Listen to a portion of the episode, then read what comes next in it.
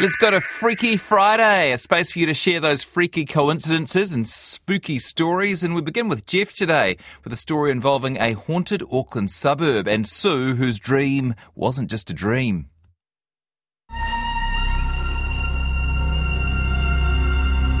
My name's Geoff, and I live in Napier, but I didn't always live in Napier. I used to live in a haunted little suburb of Auckland called Grey Lynn.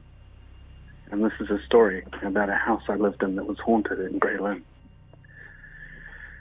So, back in the day, not so long ago, but not so, not so recent, we lived in the worst house in Grey Lynn, and it was, it was a shitter.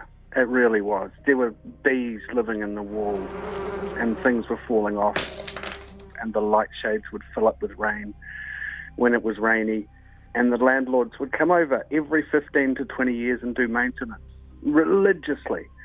It was it was an interesting place, but it was a block from Ponsonby Road. It was at the right end of Grey Lynn. It was surrounded by two three million dollar houses, and and you know it was cheap.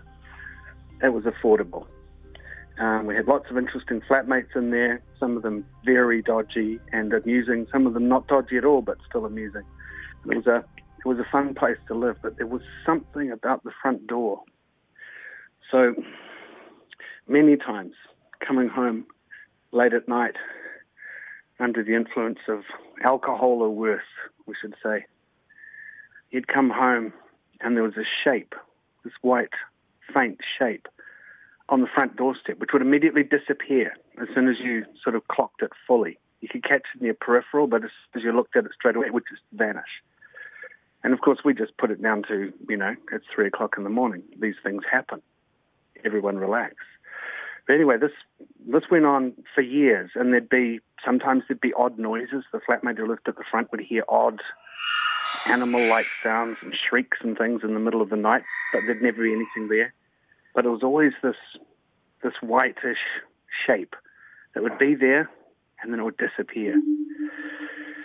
And uh, the mystery wasn't solved for many years until one day we had guests over, and one of them had just been down to the dairy and bought a packet of tobacco. Now, for those of you that don't smoke, packets of tobacco are very, very expensive.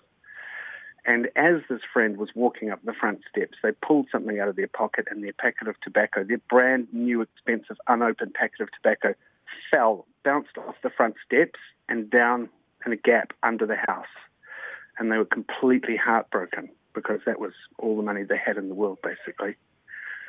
So, despite us saying, don't go under the house, whatever you do, they went all the way around the house until they find a little access point, one of those little little things that you have to hammer open the bolt because it hasn't been used for a million years, and then crawl under the house through God knows what was under there.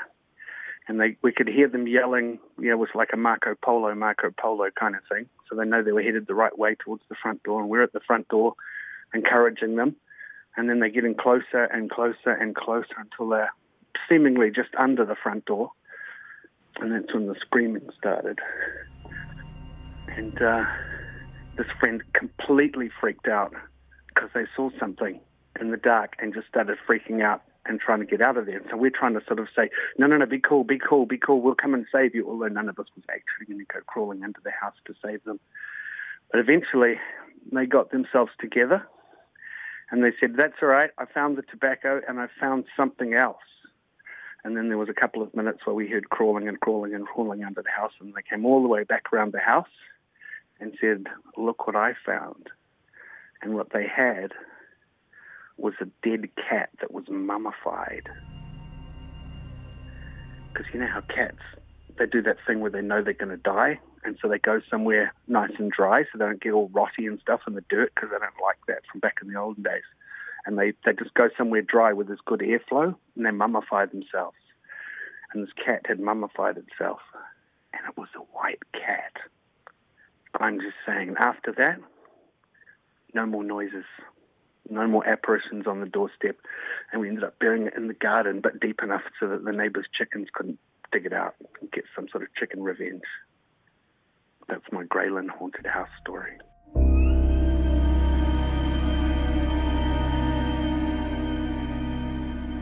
Hello, my name is Sue, and I live on a farm just out of Mangaweka, which is in the northern Manawatu hill country. And here is my Freaky Friday story. Many years ago, when my children were young, I'm now a great grandmother, I had a dream and woke suddenly at 6 a.m., convinced that someone close to me had died. In the dream, I was standing with the children, looking out of the floor to ceiling windows of an upstairs room. I looked down on a formal garden area with white gravel paths lined with standard roses. It seemed very austere. Walking below were six men carrying a coffin on their shoulders. They were wearing black frock coats and top hats with black ribbons hanging down the back. It seemed very European. The children asked me, Mummy, what's happening? And I replied that someone had died. And then I woke up and I worried all day, thinking maybe an elderly relative had died.